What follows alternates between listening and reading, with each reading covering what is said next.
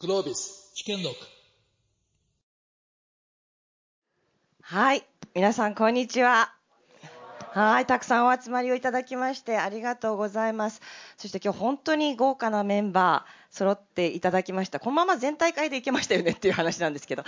あのー、ただ全大会の後ね、そのまま関西万博の話で、やりづらいねなんて言ってたけど、とんでもないです。もう、あの、すっごく過激な、過激なセッションに、あれがテレビ番組だとすると、こっち YouTube ですね。はい。あの、とんでもない内容になってくると思います。ただ、批判に終わらず、えー、提案をということで、えー、大きな夢を2025年の万博に向けてですね、えー、大きな夢を語れる、そんなセッションにしてまいりたいと思いますので、よろしくお願いします。はい、えっ、ー、と、ちょっとね、本当に、あの、全員、お声掛けした方全員揃っていただいちゃったので、ちょっとあんま時間なくてですね、えー、3回しぐらいで、まずは、えー、現状、えー、自分たちのところから見えている景色というところですね、え、万博について今、現状見えている景色。え、2番目が、え、課題と、それから、まあ、課題だけで終わっちゃいけないんで、課題と提案ですね。で、3番目はもう本当に思いっきり夢を語っていただきたいと。こんな万博にしたいって夢を語っていきたいと。いうような形にしたいと思ってます。まず、あの、最初に私の方からちょっと見えてる風景をですね、お話をさせていただきますと、まあ、あと932日で万博始まるということで、えー、今回の万博、まあ、えー、さっきのお話もありました、全大会でも。まず、えー、先端技術の博覧会というだけではないですよと、今も地球環境が本当に危ないと、えー、災害が激甚化していて、未知のウイルスが飛んでいて、え、戦争も終わらないというような、このままだと地球が危ないという状況の中でですね、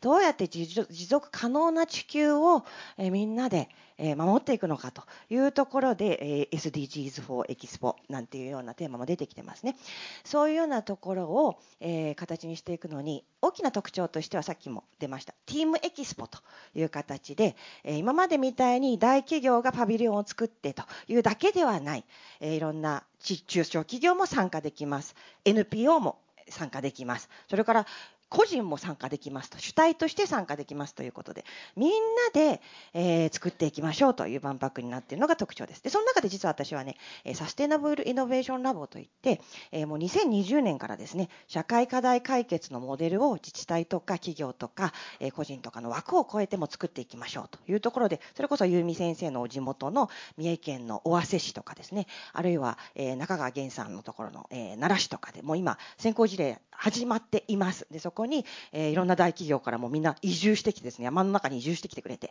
新しい自治のモデル、それから新しい教育のモデルを作るっていうような、えー、そういうのがもう始まってるんですね。で、それやっててすごく面白いことになってるんだけど、でも、ちょっと残念ながらまだチーム感、チームエキスポのチーム感っていうのは中にいてても、まだちょっと感じられてない。まだまだあと3年で伸びしろあるよねっていうふうに思ってます。で、あと、新しい人たちに一緒にやろうよって声がけした時の反応もちょっとまだ残念なんですね。やっぱりその、えー、万博が、まあなんか、あの人によってはね、えー、東京オリンピックと束で引いてきちゃった馬場でしょみたいな、そういう扱いを受けちゃったりとか、あの、あの、オワコンでしょみたいな、はい、言われたことあります。えー、というところでですね、えー、そんな言われ方をしてるのがすごい悔しいなと思っています。実は私、あの、東京に、あ、ごめんなさい、こんなこと言っちゃい大阪に万博が決まった瞬間ですね、この G1 のメンバーと一緒に大阪で待ってたんですよ。で、わーって決まったっつって、わーっつって、もうこれすごいことになるねって言ってたので、すごい今ちょっと現状悔しくてですね、いや、まだまだ伸びしろあるぞと、めちゃくちゃ可能性あるぞと思ってるので、そういうふうに思っていそうな方々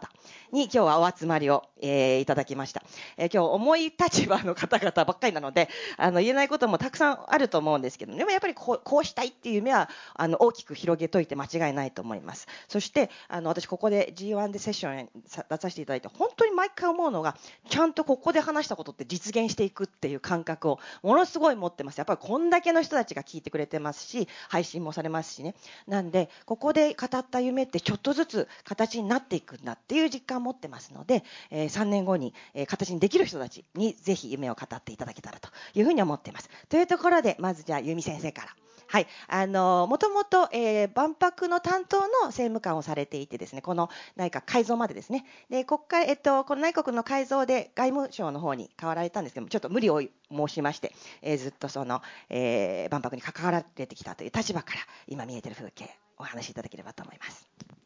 えー、改めまして皆様こんにちは。吉川優美でございます、えー、先ほどですねお話しいただきましたように1ヶ月前まで、えー、経済産業省の大臣政務官とそして内閣府の大臣政務官万博担当ということで仕事をさせていただきました。そしてこの間の内閣改造で今外務大臣政務官という立場なんですけれども逆に良かったなと思うのは、まあ、ドンピシャ自分のたあの担当で話しているとですねいや言えないこともあるかもしれないみたいなのがもう私責任離れましたのであ今日ぶっちゃゃけいろいろ話してください。はい。ね、もう話したいことがですね山ほどあってえまさにですね先ほどお話しいただいたようにその前取ったぞと東京ってなった時に私も大喜びした大阪大阪。うん、と取ったぞ。取ったぞ。うん。うんって言った時に、はい、東京って言った？東京って言った。そう、じゃ東京にいたの。東京で大喜びした。そう。で、えー、なぜかというと、まあ私の親分は世耕大臣、世耕にも幹事長でございまして、同じ参議院の中でも、あもう親のような大先輩なんですが、当時世耕先生が大臣の時に、もうどんなに苦労をして、ご苦労をされて、この万博をですね、日本がこれからしっかりと経済、え世界の中でもう一度世界からリスペクトされる国に、えそしてこの日本の様々培ってきたた文化あるいは技術そして経済そして人の心というものを世界にしっかり出していくんだということで本当に苦労して国民の皆さんの税金も使ってえそしてやっと取ってこれたこの万博だというのを世耕当時の大臣からも日々お伺いをしていてですねその本当に血がにじむような努力が実ったということで本当に大喜びした一人なんですね。しかしえ、それから月日が流れさまざまな人の手にこの万博というものが渡り1年前にですね担当になった時に今海外のメディアなどから日本の万博について教えてほしいと命輝くって言ってるけど意味わかんないと、えー、英語でもなんて訳されてもわからないし説明を受けてもわからないということでさまざまなですね海外の特にメディアからなんとなく日本人はね分かった風になってるんです。なんとなく分かった風になってるんですけれども特に海外のメディアは意味が分かんないということで取材をまあ受けることが多くてですねその万博の担当で長年やってたまああの部局の人たちに説明をまあ聞くわけですけれども実際にこの海外の人たちに命輝くあるいはさまざまなあのコンセプトをですね説明しようとした時に突っ込んで突っ込んで突っ込んで、えー、聞くいくとですねみんな途中で行き詰まっちゃう。最後まで、えー、考えがあまあまあ、いかないというかあのコンセプトが見えにくいとかですね具体的には何なのかということが誰からも出てこない。例えばソサエティ5.0を実現する場でありますとかね。ソサエティ5.0っていうのは皆さんご存知の通りソサエティ4.0の情報社会の中でもその中で格差ができてしまったと。それを誰も取り残されないようにというような形でさまざまな意味でですね全ての人がさまざまな恩恵を受けながら全ての人の幸福というものを追求していくのがということがあってもじゃあそれどうやってやるのって誰も説明ができないわけですね。で、なんとなく場当たり的にこれやってほしいって、これって命輝くっぽいんじゃないかって、これやってほしい、これも命輝くっぽいんじゃないかっていうのが並べられてるようにしか見えて仕方がなかった。そして定義もポリシーも哲学もあるように見えなかった。で、そこをですね、私なんとかあるようなものにしていけないかっていうことで、まあ、あの、様々な関西の地元の人たちのお話をお伺いし、率直なお話、お声をお伺いし、中小企業を回り、お金集めめで苦労してる人たちやさまざまな人たちにお声を声を聞いてそして本当に何がこの万博の施工先生たちが苦労して取ってきた時のレガシーをですね残すものになるのかというのを考え続けて苦労した1年でした。で現状まだですね先ほどいいお話ありましたけども私はその状態のままだというふうに思っています。なので今日おっしゃっていただいたようにぜひともここで具体的な話を皆様と共にですね3年後に向けて進めていけたらなというのが思います。これが現状だとまだまだその状況だというふうに思ってます。はい。ありがとうございます。はい、では、えっ、ー、と、中島さん、お願いします。万博のプロデューサーのお一人でいらっしゃいます。はい、あの、おはようございます。中島です。よろしくお願いします。えっと、数学とか音楽とか、スティム教育とかいろいろやっている中で、えっと、テーマ授業のプロデューサーのお話いただいて、あの、ご存知かと思いますけど。あの絶対まとまらないような8人の名前がありまして、えー、落合さんとか宮田さん、石黒さん、それから川瀬直美さん、えー、小山君堂さん、福岡伸一さん、えー、川森昌司さんと私っていう形で8人で、えっとまあ、今回のその分からないと今言われた命輝く未来社会のデザインをこう表現するっていうことが一応ミッションで与えられていますと。でただ私命あちょちょっとあの長くならないように注意しますけれど命自体はすごくいいテーマだなと思っていてなんかその万人万物人間とだけも言ってないしなんかコロナの前だったけど何かこのこの時代でなんか命っていうものをなんかライフまあ、ライフライブっていう言葉も私大好きなんですけど自分が音楽もやってるのでライブも大好きなんですがでもなんかその命がテーマになっていると。でそれを8人で表現するのは面白いな。ただ8人っていうのもなんか1じゃなくて8にしたっていうのは面白いなと思うんですけど、まあ、これを八百万にできないかなっていうのがやっぱりすごい思っているところで、まあ、うちの館は命を高めるっていうテーマです。命を高めるどういうことなんだろう。と非常に抽象的ではあるんですけどみんなでこう闇鍋会議っていうのを 何回も繰り返してですねいろいろ考えてきました。でさらに分かんないことにですね命を高める。あでも一応テーマの中に書かれてるのは遊び学び芸術スポーツを通じて生きる喜びや楽しさを感じ共に命を高めていく競争の場コークリエーションの場を作り出すっていうのが私のテーマ事業です。であのあのテーマ事業プロデューサーってどうしても万博のパビリオンを作りますしパビリオンってあの普段あんまり私が使わないような単位の金額のお金を協賛に回ったりとかもしながら やっぱりお金もかかるし一大事業であると。ただやっぱりこれせっかくこんな機会いただいて、まあ、それこそ夢島のパビリオンのことだけ考えるのはあまりにもったいなくてでそういう意味であのなんか話が飛んでるようですけれどあのじ、まあ、事前から事後にかけてそれから日本中世界中をつないでいくっていうのが、まあ、一大ミッションというかそれが私一人っていうより私がなんか、まあ、せっかくそういう機会をいただいたのでもう皆さんとつながって何を本当に具体化できるかっていうことだと思って動いています。でそういう意味ではあのあの白井さんともあの国の、はい。ね、経産省とか文科省とかそうですね。はい。教育の会議で、教育の会議でもはい今ご一緒しててあれもねコロコロナもちろん大変だったんですけどただそのおなおおかげって言ったら変ですけどオンライン配信もやっぱりできてきて、い、ろんな人が一般市民もより見えやすくなったりもして、まつまんないと見ないかもしれないけど面白いと見れると。でなんかそういう動きが国もあってで世界でもいろんな動きがあってっていう中であのちょっと自分のところのテーマ授業の話ばっかりしてあの後で教会の方の話は世界さんにお譲りしようと思いますけれども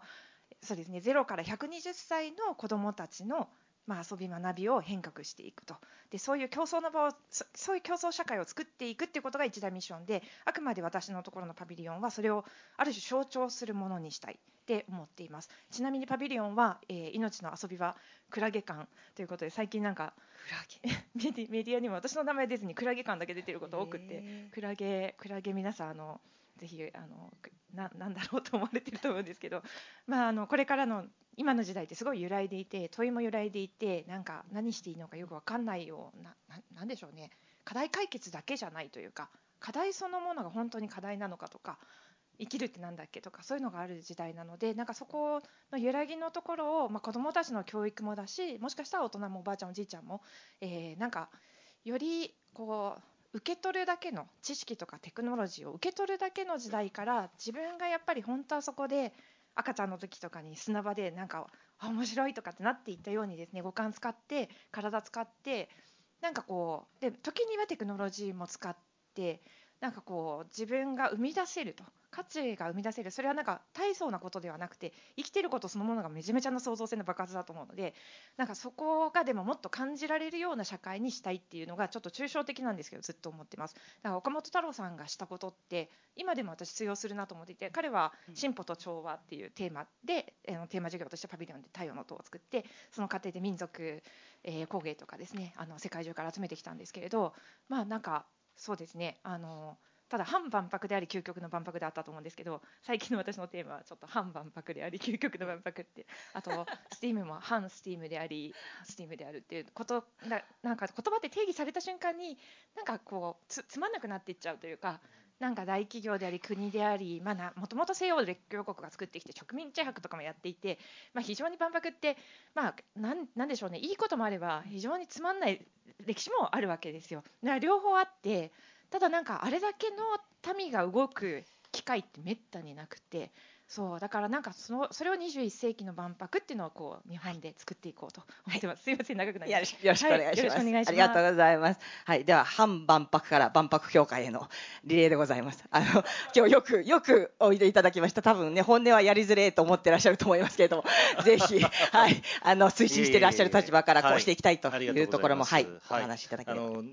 博覧会協会で機運醸成局長っていうのをさせていただいてます。まあ面白いですよね。機運醸成っていうのを名前につける。いや足り足りてないってことあたかさんマイク通して大事なことを言ってください。はいすみません、はいあの機運女性がいるってことは今、足りてないってことですよね。そうそう足りてないってことはい、そういうことですよね。はい、それとですね地域観光部っていうのを新しく作ってその部長もさせてもらってるんですがあのここで皆様方に申し上げたいなと思ってることがありましてこれはあの万博ってっていうのは過去にいろいろやりましたね。70年の大阪万博も2005年の愛知愛知九博もやりましたよね。あの今回、日本で世界から注目されで3000万人、約3000万人来られてやる万博で何をしたいか、あの本当、皆さんが万博を通じて世界を変える、いや、変える必要ないと思ってらっしゃったらいいんですけど、変えなきゃいけないこといっぱいあるじゃないですか、それを変えるための実現の場だと思っています。あのテーマが命輝く未来社会のデザインです。未来社会でそれぞれの方が理想とする未来社会ってあると思います。今そうじゃないから変えてそれそこに持っていかなきゃいけないっていう。だそれを世界中の方がですね集まって世界の国も150パビリオン出してくれますけどもそこで何のテーマでやるかというと、まあ、命を守るとか命に力を与えるそういうテーマでやるんですけどそれと SDGs に対する17のどれに相当することをやるか、つまり全体として、今、達成されてない課題に対して、それぞれの国がどう向き合ってて、それを自分たちこうするんだということを世界中にアピールする、アピールの結果、そのソリューションが自国だけじゃなくて、世界にも広まるし、で広まることによって、経済的な規模も生み出すから、生み出しますから、実現する可能性が出てくる、そういうチャレンジの場を万博でしていきたいと、そこを生かすのは誰か、やっぱり開催する日本で、まあ、ありがたいことにこういうテーマをいただいたので、開催する日本の方々がまさにこういう形をして、世界変えていこうと、地球変えていこうと、それを世界の方に見てもらって、共感してもらって、導入してもらって、広げていくっていう、そういうことかなと思います。そんな中ではもう、先ほどの全体セッションでもありましたが、チャレンジがむちゃくちゃ大事で、もうそれをどういう形で実現するか、それをですね、博覧会協会として場を持たせていただくところで考えています。パビリオンで実現するのもありますし、あと、小橋プロデューサーおっしゃってましたが、8000もイベントやるんだ。その中で、イベントで実現することもできるし、あるいはもう会場の外も含めて実現することもできる。地域観光部長でいうとですね、地域にどれだけの人に来てもらえるかっていうのが勝負かなと思ってるんですが、実は万博の会場の中で日本のやりたいことを表現することってある意味難しいんですよ。それはフィールドに出てもらって、そこに行って表現してるのを見ていただくっていうのが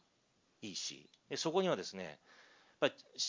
まあ、テーマと関わりますけど、持続可能な、あるいは地球の自然、自然と共生してきて暮らしてきた文化があり、芸術があり、まだ産業がある、そういうところで、いかに持続可能な形で素晴らしい生活ができているかっていうのを見せていく。食なんかも本当に大事な話だと思います。食があの農産物を作る作ることが大量生産型でやってきたことによって実は地球環境に与える負の影響がすごくあってこれがもうあのどんどん議論されていきますしそういったこともクリアできる地域がここだよっていうことを示すとそこにお客さんを連れていあ行ってもらおうという仕掛けをどんどんしていこうと思ってます。先ほどあの先生がおっしゃられた、えー松川瑠衣先生がおっしゃられたように今仕掛けを考えてんだよっていうこれがいいと思ったらその場所にすぐ行ってもらえる明日から行ってもらえるようなそんな仕掛けもですね考えようとしています。何かそういったところはですね新しい社会を作っていく要素チャレンジな要素がたくさんあります。今関わっていただいている方がそういうチャレンジに取り組んでいただいていて今課題としてあるさまざまなものですね。まあ、ありがたいことに命輝く未来社会っていうと全範囲 OK なんですよ。全範囲 OK なんですよ。この G1 のターゲットと同じだと思います。そういった中でそれぞれのところでこういうのやりたいっていうのに関わってらっしゃる方今たくさんいらっしゃいます。それが実は国も制度を変えていくということを含めてえー、実現できるような仕掛けをしてます。予算の集中投入も考えてます。なのでこれ参加しないと損だと思うしこれからを考えている企業の方は絶対何か出してもらいたいなと思ってますそれらを実現するのが博覧会協会だと思ってます。すみません。はい、ありがとうございます。早くも押しております。すみません。あと一回ししかできないので、えっ、ー、と、課題と提案と夢、もう一気に語ってくださいね、二巡目。すみません。で、えっ、ー、と、あたかさん、今、現状見えてる風景、ぜひ、お願いします。はい。万博ね。はい。あの あの日本万博感の全くない感じっていうのとあの僕基本的に近寄んないにしててあの危険なものという認識ですね。えーあのリスクしか感じないという 内閣府の知財戦略検討やってた時にあの G1 メンバー的にはあの富山富山さん違うかな、まあ、落合君とか梅沢さんとかいるところに来て一回知恵を出せって言ってねなあれなんだ45年前ぐらいかな。僕はもう120ぐらいバーチャル空間作ってね地球上どこ行ってもねそのエクスポ会場作れみたいなことを我々は言ったんだけども全く刺さらず滑り切ったんですけれども正しかったと思うんだよね。僕今から考えるとねメタバースブームの前に言ったんだけど あの蹴られました。でそれそれその後また経産省からもヒアリングがあってもう絶対ヒューマンサバイバルだとか言ってたんだけどそれもなんか放置されててなんか今に至るなんですよ。だから、まあ、今のままさっき聞いててもよく分かったのはへそがないっていうことで、えっとまあ、これね万博っていうのは僕の見解ではですねこれ知的大喜利であって、えっとこの非常に大喜利の巨大テーマをバーンとぶち上げてもう 100, 100国でも、ね、70カ国でもいいんだけど来る人たちにもうあらゆるアイデアを出せとやつをやんなきゃいけないんですよだから大喜利感が全くないんですよねこれね。僕だったらこうやるっていうテーマいくつかあるんだけどあのなので今のままでは画界なので、えーとまあ、ほぼ画界感漂ってるじゃないさっきのセッション見てた時やべえなってみんな思ったと思うんですよ、本当は。あ あ、やっぱと思ったんですよね、あれね。で、たった1800億でできるわけで、超だろ、超ってみんな思ってたと思うんですよね。だからいろんな意味でやばいんですあの話ってね。だ金もない大喜利のテーマも緩いっていう中で、いやだからあの盛り上げ局長が発生するという非常に重いてか、そんなの会長のやることじゃないかって多分思われてると思うんですよね。なんで俺なんだよっていう。いいですよ、割って入ってくださいね。まあ、ということでですね、だからそういうことですよ。よくある会社、だからダメな会社ってね、社長がやることを誰かの一本部長とかに任せるじゃないですか。あれと同じ状態に今なってると思うんです。だから、真剣に考えたこれヤマトに近いですよね。ヤマトの食みたいな地球滅亡の日まで285日みたいになっちゃってて。だから今ここでこの G1 のパワーで底打ちをさせ底打ち。これ底打ちセッションということで。はい私から以上です。ありがとう高さん はい、期待通りの盛り上げ役を、はい、きっちり務めていただいてます。ありがとうございます。ということで、すみません、本当ね、えっと、最後15分皆さんと全体、えー、討議をしなきゃいけないので、あと、あと10分ぐらいしかないんです。すみません、えっと、もう、はい、課題と、それからそれに対する提案と、それから夢、語ってください。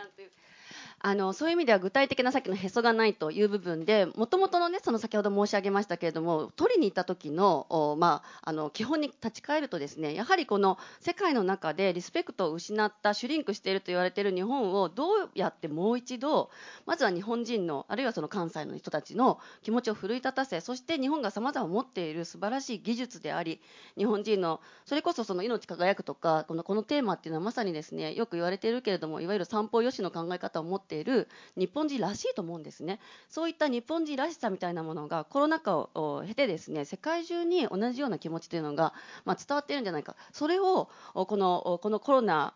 のちょうど、まあ、いいタイミングといったらあのおかしいですけれどもこの時にこのいわゆる日本人の精神性であるとかあるいは今まで日本が世界に誇ってきたそして今もですねこのあの G1 の中にもたくさんいらっしゃいますけど素晴らしいスタートアップ技術やあアイディアを持った方々のものを世界に出していく。そしてしっかりと設けていく。そして日本人がもう一回誇りを持つ。でそのために私は具体的に徹底的にですねスタートアップであったり日本の技術をまず万博までのこの約3年間の間に世界に発信していかないといけないと思ってるんです。でスタートアップってどういうふうになってるんですかって言ってその経産省にいた時に聞いたところ3年後にはどんな技術が来るか分かんないからまだ決められないっていうわけですよ。でそれとんでもない話で3年後にどんなこの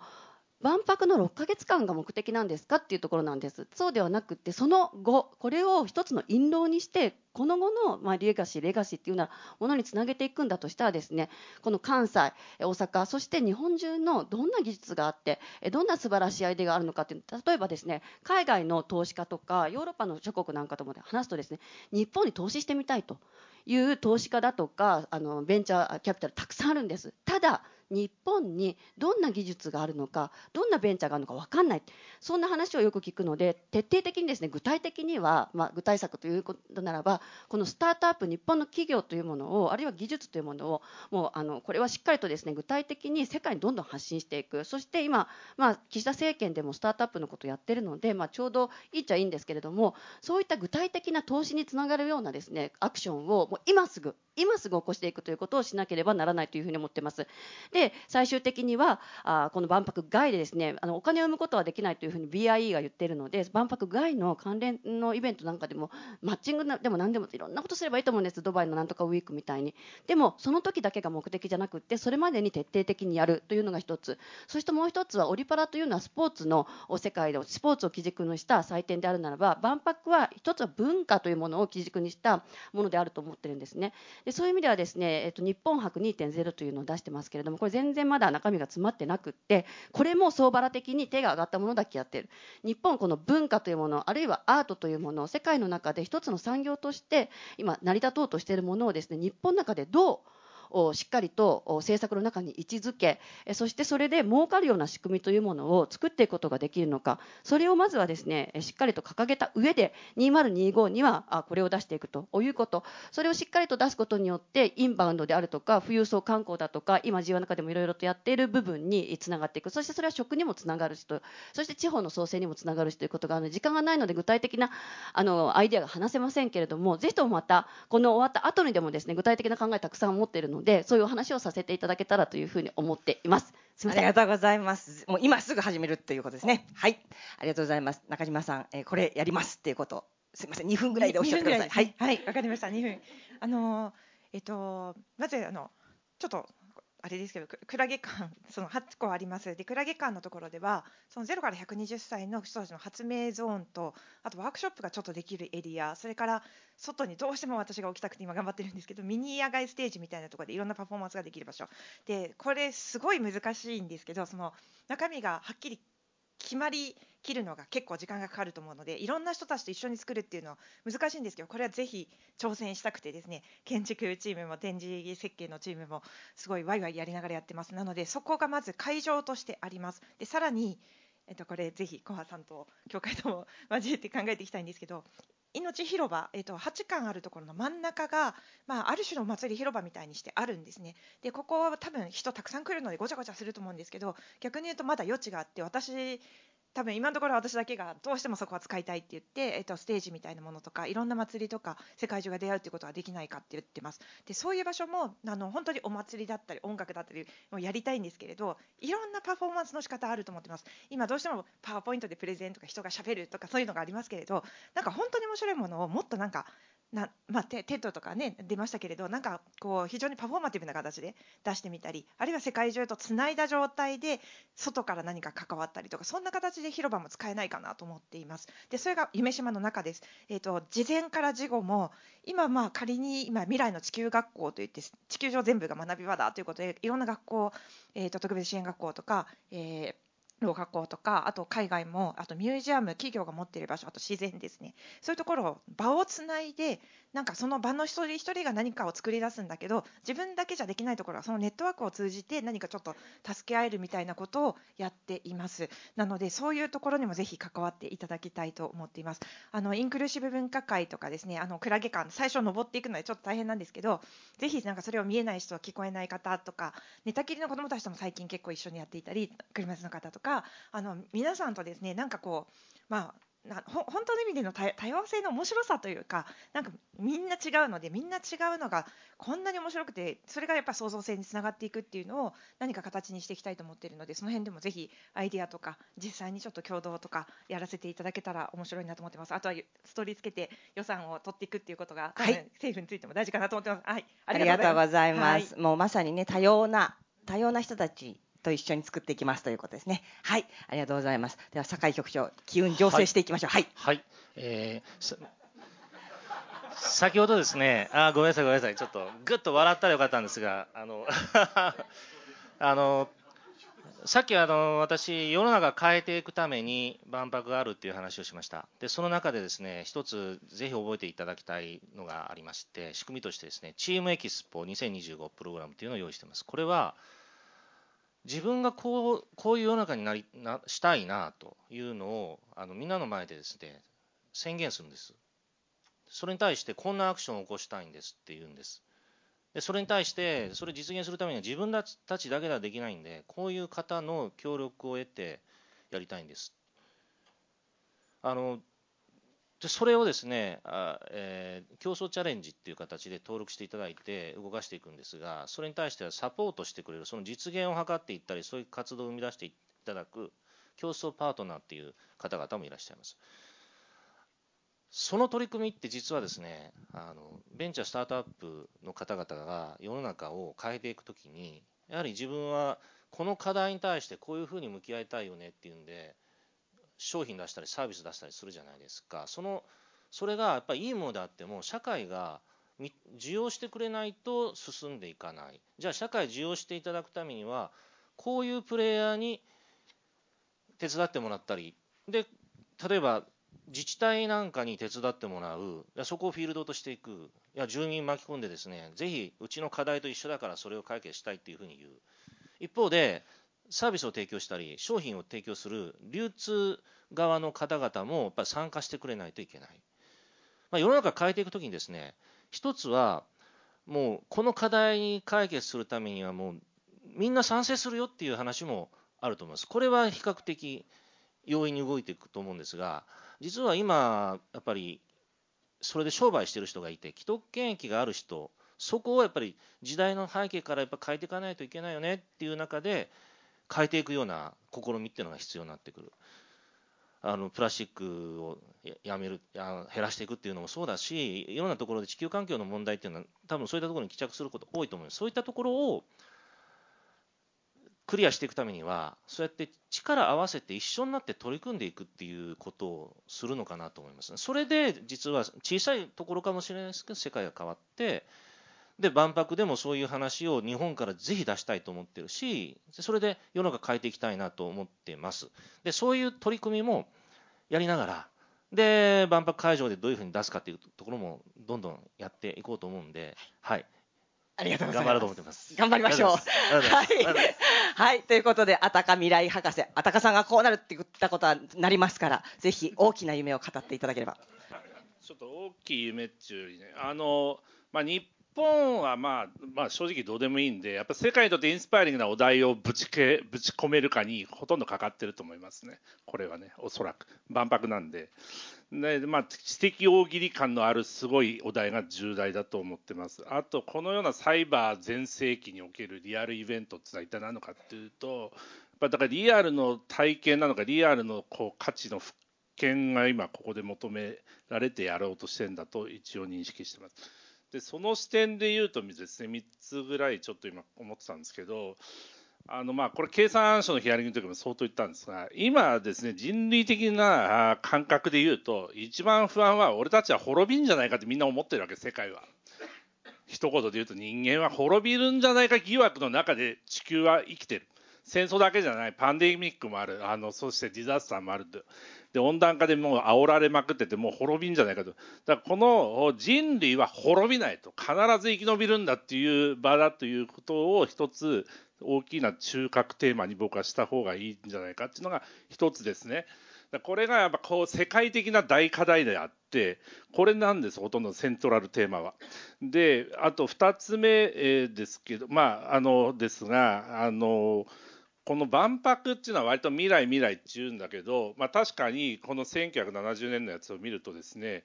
えー、と世界を先んじて携帯とかですね EV とか缶コーヒーとかモノレールとかを初めて紹介した場なんですよね。だからこれはハード意味ハードな意味で、えー、と未来を紹介してるんですけれども我々こういうタイプの方ですね巨大大量生産型のものの時代を生きないわけです。そこから先ってのは100年200年人口って減り続けるんで世界的にですね。でこの時のテーマを僕は今見て驚愕したんですけど企画大量生産型の近代社会が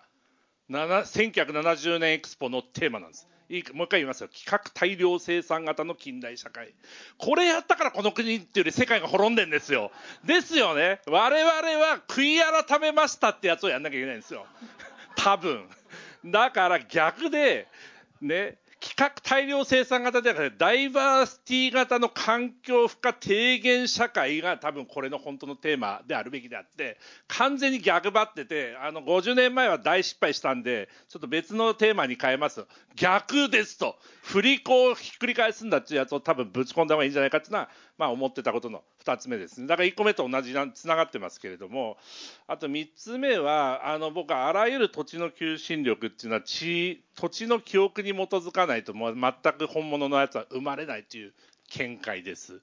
えー、であのそういう大体で失敗してるやつはねなんでそこでやってるのか意味わかんないことやってるから滅びるんですよ。で大阪万博で一番人気のあったのは太陽の塔と月の石です。いいですよね。でまあ、月の石はまあ月から飛んできてるんです話は別かもしれないけれども太陽の塔っていうのはもう本当に古代と現在と未来をつなぐすごい特殊なコンセプトで作られたのはご存知の通りでで大阪って本当特別な土地なわけですよ。日本国にとってはですね。日向の国からあの都が移ってきた最初の場所でそこから飛鳥行って京都に行ったわけですよね。で上町台地のところに何屋宮ができてそこの横にですね四天王寺をあの聖徳太子がですね最初にお寺を作ってですねあの横っていうのはもう山のようにです。ね横穴のなんていうのかな。あれがあるんですよ。墓がいっぱい埋まってるんです。でそこの下にいっぱい古墳作って、えまあ、この国の凄さを世界に見せつけてた場所なわけですね。でまあその辺の土地の蹂躙のされ方って半端ないんですけれどもリスペクトが全くないんですが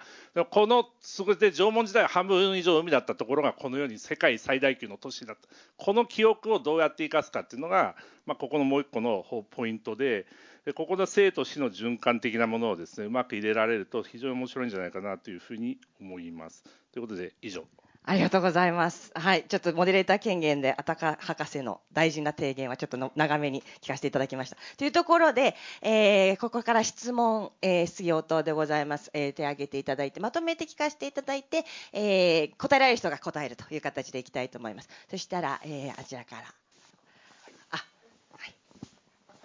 すみません、一人30秒でお願いします。はい、あ、わかりました。えっ、ー、と、アイプラグの中野と申します。あの、私ですね、あの、昨年3月、あ、今年3月に、あの自分でもう万博のイベントを夢島でやったんですね。で、100人すぐ集まったんですよ。なので、機運醸成するんだったら、どんどんやってたらいいと思ってるんですけど、一つだけ提案があって、場所がないんですよ。でこんだけ飲食今やばいんだったらどっかをもう屋台とかを貸し切るエリアを作っちゃってここで毎日やれみたいなことをやってもらったら大阪にバンバン集まっていくと思うんでぜひ検討いただきたいなと思います。具体的な提言ありがとうございます。はい次お願いします。あ大塚ホールディングスの龍です。あのえー、と私が一つ提案したいのはやっぱり日本のプライドっていうのをどうやって残すかっていうところがあの connected っていうのは世耕さんが言ってるところでそのもう一つ目だと思うんですけども日本のナンバーワンっていうのが日本人すら知らないナンバーワンがやっぱりあるんですよねだからコンテンツでなんかそのジェネラリスト的な話じゃなくってやっぱり explicit な何が一番かをぜひ探してほしい。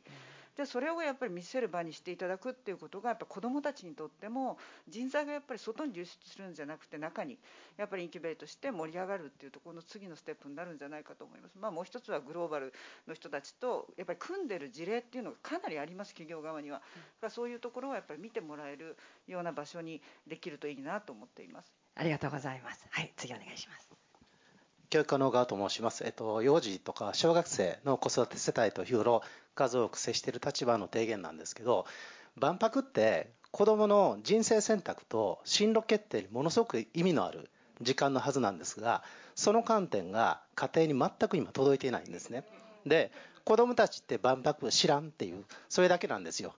未来、明るい夢、関係ないってそんな感じになってるので子供にどう伝えるかで日本の場合子供に伝えるには母親がキーマンで母親に万博を届けなければ子供に絶対届かないですねで提案なんですが母親たちに情報を届ける一番便利なのが PTA の勉強会。必ず年1回か2回どの学校でもあるんです。せめて大阪関西ここから3年間学校の PTA 勉強会は全部万博入門をやっていただいてそしたら1回で50人から100人絶対母親来ますからそこで伝えたらすぐに10万人ぐらい子供に届くと思うんですよ。でそうやって変えていただけたらなというふうに思っています。ありがとうございます。はいお願いします。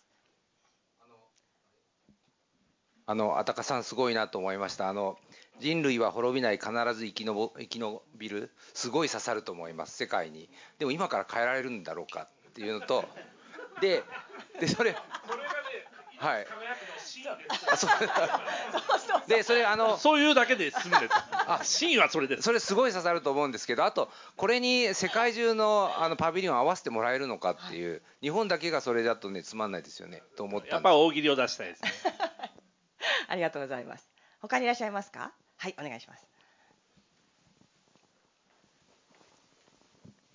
あお話ありがとうございました。山内と言います、えっと、スタートアップの話出てたんですけど結構なんか無茶なこと言ってる感じがすごいしてて、えっと、日本のスタートアップさんめちゃめちゃ頑張ってるところも多いんですけど圧倒的にスケール感がグローバルと比べると劣ると思います、あのそこにあのアイデア全部出してくれっていうのは結構きついんじゃないかなと思ってるのであのアカデミアとかとの連携とかってえー、進んでたりとかするんでしょうか、オイストとか奈良先端科学技術大学ですかね、はい、えーと、こういったあの今日も登壇されると思うんですけど、そこら辺の知恵を引っ張ってきた方が、えー、具体的でいいんじゃないかなと思ってます。ありがとうございます。ということで、えーと、大体質問出たと思いますので、あと8分ですね、1人2分ずつですね、えー、質問答えられるところに答えていただきながら、えー、最後、言いたいことで締めていただければと思います。では、ユーミス先生から。じゃあ、万丈さんの。あのなんだろうこうみんな出せ出せっていう形ではなくて例えば大阪府市のイベントだとですねこの大阪にどんな関西にどんなあの企業さんがあってどこにどんな技術があるかみたいなの皆さん結構分かってたりだとか横のつながりがあったりするのでそこをこう外に見える形にしていくっていう形イメージですね。こうどんどん出せ出せっていうとこっていうよりはこうそれを見える形にしていく。どこに何があって誰が何を考えてるのかっていうのが今あの、まあ、視覚化されてないとか、まあの、明示化されてないののでそういったものを、まあ、今出していくようなですね準備をしているのと同時に例えば先ほどの先端研だとかそういうところも含めてですねあの大学なんかを巻き込んだ形の今あのものをしていこうというふうに富士山の方とは今話をしてたりします。それと同時に関係連とか同友会みたいなところっていうのもどちらかというと大企業が多いからそういう意味ではスタートアップの人たちがなんとなくこう断絶があったりすると思うんですよね。でそこに関してもそこをこうしっかりと一つ一つ耳を傾けて、えー、外にあの浮か浮かび上がるといいますかあの視覚化明確化できるような人たちを実は今私入れました。でそういったところからですねあの具体的なあのどこにどんな方がどんな素晴らしいことを考えてるのかやってるのかあるのかっていうことをまず浮かび上がらせていきたいなというふうに思ってます。で神戸大学もそうですけれども副学長の近藤先生みたいにですねバイイオものづくりでもう世界に冠たるあの、まあ、バイオプラスチックとか作るのに、えー、今まで糖を餌にしてたけれども CO2 が餌になるみたいなですね。今までのこの気候変動とかカーボンの在り方を変えるみたいなものもありますのでそういった大学も含めた形を具体的にできるようにややっていこうと思ってます。ぜひまたいろいろよろしくお願いします。ぜひこの後も。はいありがとうございます。では中島さんお願いします。はいあ2分難しいはい、あのまず万博のなんか100人ぐらい集まってバーってできる場所。あの立命館大学とか大和ハウスさんと今ご一緒してるんですけど例えばですけど私たちのところでその大和ハウスさんがコトクリエっていう未来可視競争センター奈良に作ってます。あそことかも使わせてくれないかなとか立命館とか。なんかその辺はどんどん提言すると大体協会は提言するとやってくれる可能性があるので、あの具体的な提案を私も含めてやりたいなと思いました。あとその日本のプライドっていうところも私も本当にこれこそ水平的な時代だからこそ垂直がもっと大事になる時代だと思っていてこの面白さがあるからこそ水平が面白いのでなんかそこは日本でどんどん出したいののでぜひちょっと何かあのそうですねテーマ事業っていうことでも何かですし全体としてもできればと思いました。あと子どもたちっていうことですよね。あの PTA に行って喋るだけでどうなのかなっていうのもあるんですけどなんかその例えば修学旅行でそのステージで子どもたちが発表できるかもしれないっていうことをちょっとやりたいなと思ってます。うち東部と仏さんも入ってくれてるのでああんまり排他的にならずみんなとやりたいんですけどそういう形でなんかこう学びとそこで観光とあと何か自分が出す方っていうのを何か組み合わせられないかと思っています。あと30秒。そうですね。あと世界中のイベント、えっ、と学び手とか遊び手を集めるイベントをやりたいと思ってるんで、これぜひお力貸してください。えっ、とあとそうですね。そうでもそんなものかな。あのうちはあの OECD とかその辺あとえっ、と明治大東大、理科大、立命館大あの関わってはいます。でももっと確かにオイストとかオイストもちょっと関わってますけど、えっ、とそういう確かに大学のあり方が変わってくるっていうのは非常に面白いところで、まあ、そこと企業とそれこそ中小とかちっちゃいスタートアップとかが組み合わさる競争社会を子どもたちも含めて作るっていうのが大事かなと思うので、あのぜひぜひそのあたりもできればと思います。あと日本文化とか民族音楽、民族舞踏っていうのはこれ個人的なあれで集めているので、ぜひそのあたりもご興味ある方ご一緒してください。はい、ありがとうございます。ますえー、では酒井局長いっぱい提案出ました。はい。はい、ありがとうございます。あの一つずつすごい答えたいんですけど、大きく申し上げると、博覧会協会ってやれないことないんです。それでどうやるかだけなんです。それであのお金がないっていうのは実はあるんですけど、それも工夫次第じゃないですか。だからそれも含めてやりやりようはあって、どうやるかっていうことだと思います。あの今たくさんのスタッフも増えましてですね、500名ぐらい博覧会協会にいて、でその外で働いて関連してやっていただいている方も出てきてるんですが、まあ、そういう中でですねどんどんやっていきたいなと思います。今日いただいたアイデアすべてあのいいなと思います。やっぱ日本人の誇り、プライドをですねぐっと見せていく、出していくっていう形、さっきおっしゃったナンバーワンをね集めて出せるようになったらいいなと本当思いますし、そういう企画はやっぱり心を揺さぶるのでいいですよね。で日本人のそのプライドを呼び起こすっていう話先ほど畠先生の話もありましたけど土地に基づくものっていうのがありましたけど、まあ、そういうことをですね大阪にいる人間がなかなか大阪をあの理解できてなかったり全体の中の一地域でしかないという形にもなってしまってるんですが、まあ、そこはあの大阪絶賛がいいのかどうかっていうのはありますけれどもぜひその世界に向けてはですね日本の出せるものプライドスピリッツ全部出していきたいなと思ってます。あの子どもたちに対してもすごく大事だと思いますしご提案になった PTA の話もですねまず第一歩大事かなと思います。アカデミアも本当に大事な要素であの連携取ってどんどんやっていってあこれ、はい、そうですね。はい、はい。はい、もう時間厳守なんですみません次ははい、はい、すみませんあのそそんな盛り上げていきましょうはい、はい、大丈夫です頑張っていきましょう皆様と一緒にはい、はい、やりましょうありがとうございますありがとうございますあたかさん最後にお願いします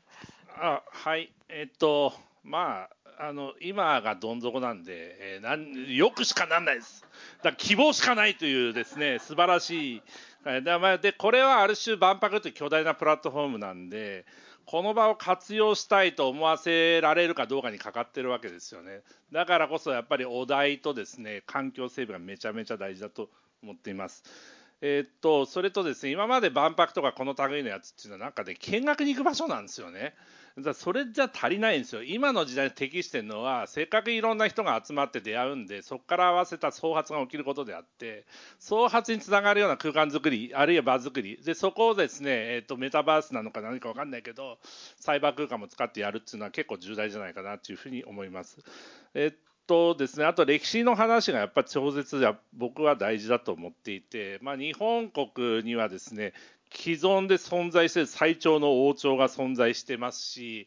あと難波っていうのこれはもともと巨大なですね墓地の跡地であって、まあ、あの縄文時代の集落って真ん中が墓地かつですね、えっと、なんつうか人の集まる場所だったわけですよ。だから町のど真ん中が墓地であり人の集まりそれの延長にあるのが盆踊りなわけです。ということで、だから今、難波花月が当たり前なんですよね。でということで、我々のこの巨大な蓄積っていうのはすごく生かした方がいいと思うのと、あと太陽の塔を含めたですね旧万博の遺産って絶対つないだ方がいいと思いますね。でここ我々はこの重層的な価値あの歴史の中から未来を生み出すんだっていうですね強い意志を伝えるっていうのが結構重大じゃないかなということで、はい、はい、1分40秒。ありがとうございました。はい、ちょうどお時間でございます。ありがとうございました。あの、これをきっかけにね、本当に伸びしろがたくさんあるということですから、みんなで盛り上げて、えこの万博が、えー、日本を、地球を救ったと言われるような万博にしていきましょう。今日は本当にありがとうございました。